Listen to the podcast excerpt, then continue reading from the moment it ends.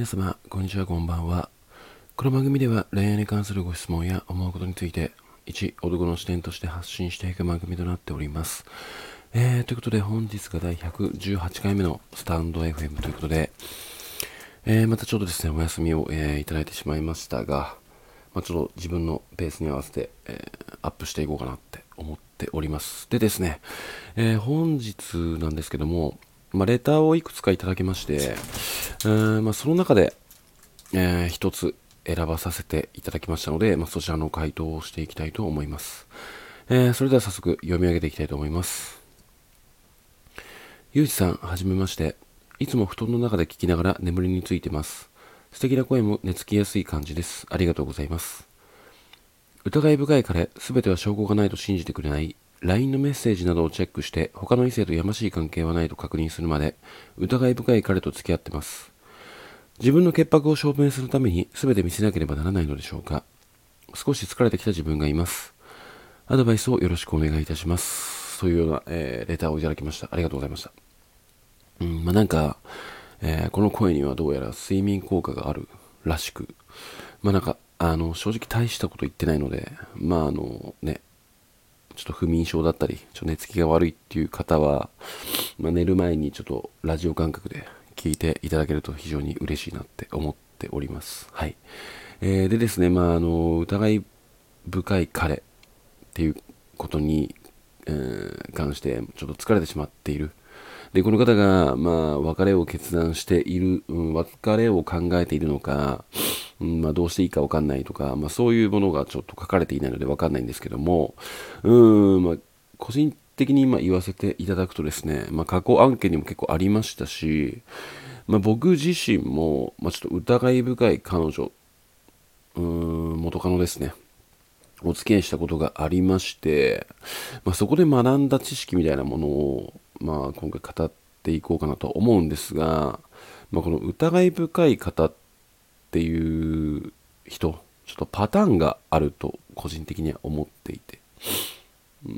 一つは自己肯定感っていうんですかね、ちょっと自分にあまり自信がない、自分のことが嫌いだからこそ常に他人と精査されてるというか、いつ捨てられるかわからない状況、自信がなさすぎて、だからこそそのモヤモヤを少しでも、自分の力ではなくて相手の行動だったり相手の普段の連絡だったりを見て、落ち着かせたくなってしまうからこそ、LINE とかね、SNS だったり、普段どういう方とお付き合いして、私にちゃんと心が、なんていうのかな、熱量が変わっていないっていうことを確認して、自分で安心させながら恋愛していく方っていう方と、もう一つのパターンがこれかなり厄介なんですけども、もともと浮気しがちというか、パートナーを裏切った経験がある、もしくは浮気未遂まで行っちゃった可能性があるっていう方でして、これがどういったことかっていうと、そもそも、疑うってことは、その方が裏切るっ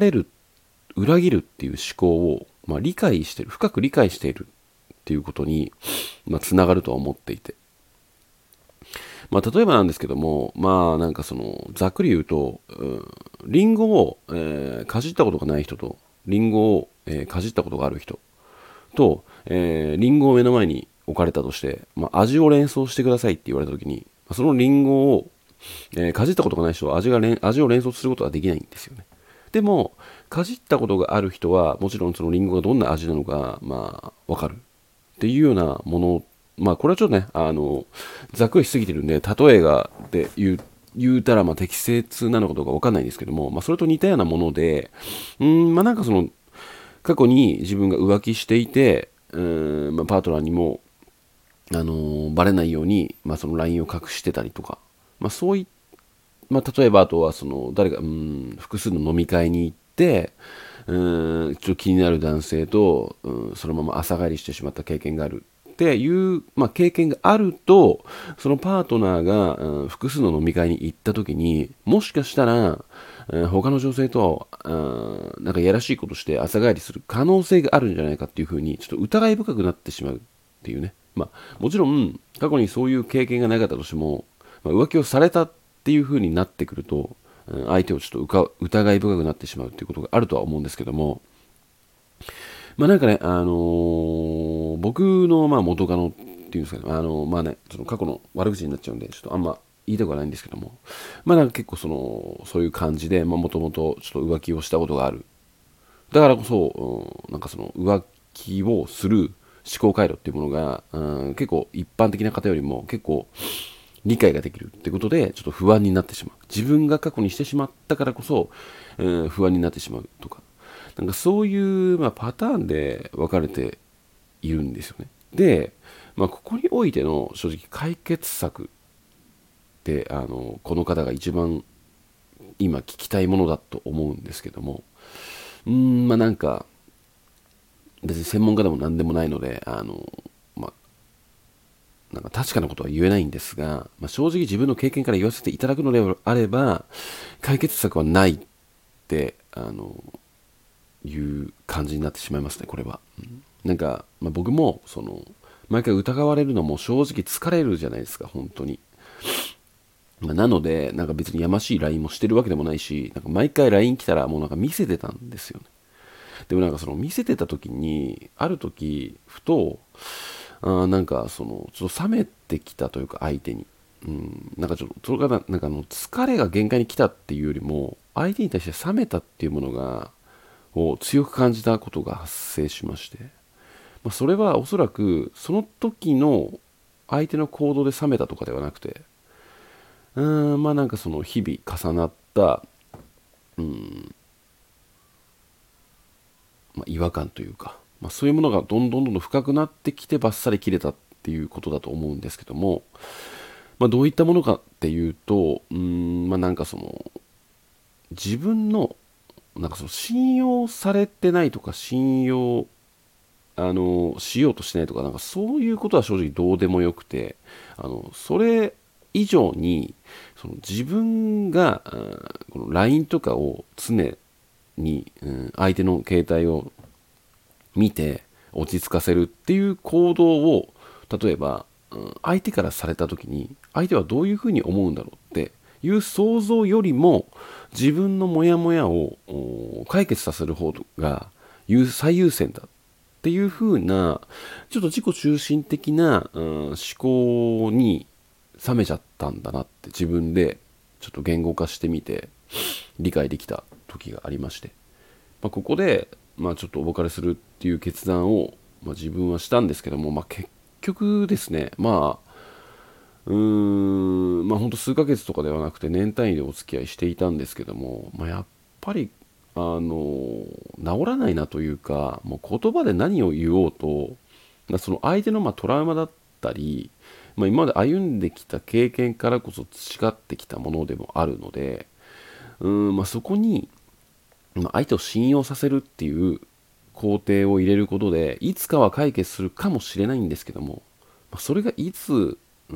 相手が落ち着くかっていうのもわからないですし、それが適切な行動なのかもわからないってなった時に、そこに期待して付き合い続けるっていうものは互いのためにもならないなって思っていて、やっぱどっちかが限界来てしまうなって思うんですよね。なので、ちょっと自分的にはお別れを決断したっていうものがあるんですけども、やっぱりこの方も少し疲れてきた自分がいますって書かれているので、いろいろ好きフィルターとか、思い出とかね、情の蓄積から、なかなかフィルターがかかってて、自分が我慢するべきとか、いろいろ、自分を責めたりもあると思うんですけども、結構疑い深いっていうものは、結構自己中心的なものなんじゃないのかなって個人的には思うんですよ。だから相手の立場に立ったとするなら、LINE